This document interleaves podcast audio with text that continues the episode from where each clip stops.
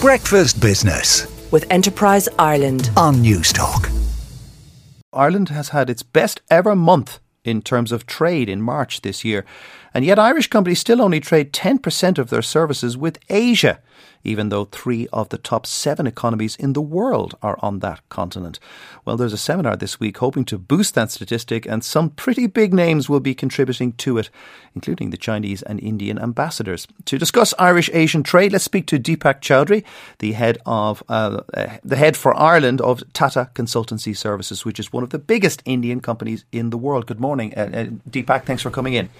Thank you that given the fact that Asia is is not going to move any closer to Europe physically, how can trade be boosted between Ireland and that huge continent?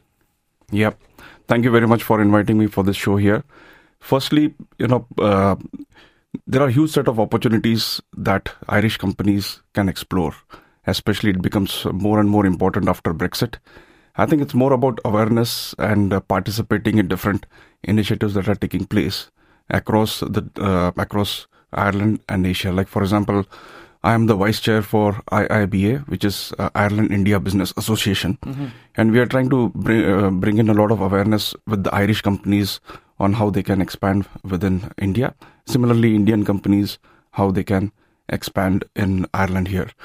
Uh, as an organization here, like for example, TCS. I'm the country head for TCS here in Ireland. This is Tata, yeah. Tata, that's mm-hmm. right. And um, Tata has got, in fact, Tata is a huge, uh, big brand. Uh, with, yeah. Yes, with, we have got investments like Land, Land Rover and Jaguar uh, of Tata Group is also in Shannon here. TCS uh, is now the largest employer in the northwest here in uh, here in Ireland, with about 1,400 skilled staff that we have in Ireland, and providing range of IT services, you know, consulting, business uh, transformation, growth and transformation, helping our com- uh, helping different Irish customers as well as global customers who are operating out of Ireland. So now, now if Irish companies, let's say they said, you know, as you said, um, in a post-Brexit world, and they need to look further than Britain and further than Europe, even.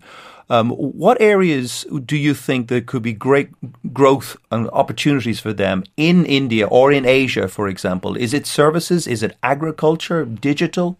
Mix of things absolutely. You you you picked up the right industries. Education there is a huge set of possibilities on both sides.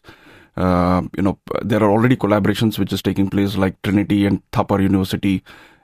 At the same time agriculture you know india is a huge agriculture uh, you know landscape that uh, that we have here as well as uh, the experience from ireland could be used in uh, india and, and similarly vice versa number of uh, technology aspects as well you know uh, right for scaling and uh, different you know while great good innovation skills that exist here in Ireland as well as in India how can those collaborations work out? So I think it's more about uh, you know uh, opening up the art of possible.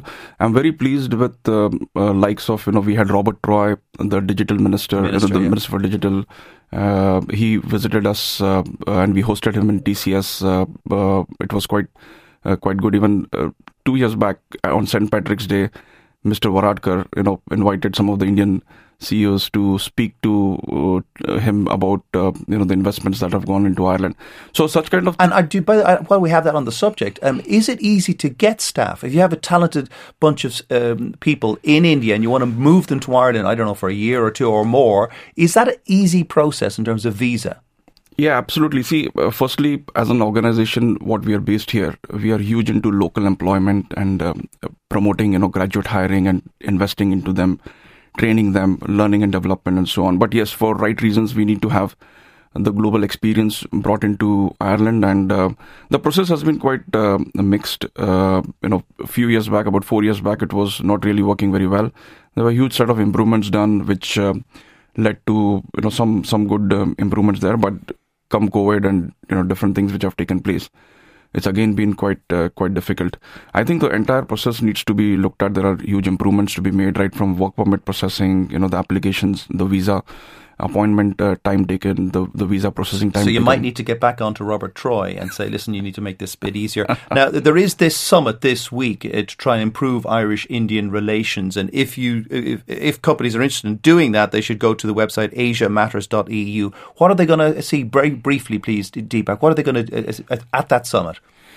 Well, it's a huge opportunity for uh, different FDIs which have taken place uh, to talk about what their experience has been, and a number of Irish SMEs could could could uh, you know it it promotes uh, them to understand how this works. And it's not as complex as what it looks like. Right. we have got a number of uh, asian companies ceos who are participating and sharing their experiences as well as as you said indian ambassador and chinese ambassador. So it's going to be a good 25th of may and uh, 26th of may and it's for free registration. So i, I look forward to participating there and sharing my experiences Thank you very much. Deepak Chowdhury, who's head of um, the uh, head for Ireland for Tata Consultancy Services. And don't forget, that's asiamatters.eu.